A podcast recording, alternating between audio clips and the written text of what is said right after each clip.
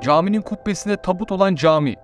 1490'lı yıllarda 2. Beyazıt döneminde Osmanlı saray mutfağının mutfak katibi Katip Sinan'ın biriktirdiği paralarla bu camiyi yaptırmış. İsmi de buradan geliyor. Ölmeden önce bir vasiyette bulunmuş. Demiş ki eğer ölürsem beni caminin kubbesine gömün.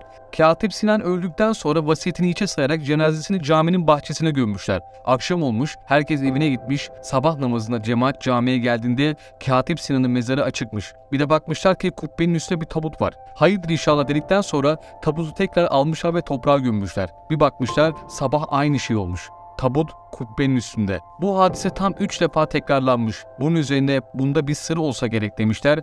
Katip Sinan'ın tabutunu kubbede bırakmışlar.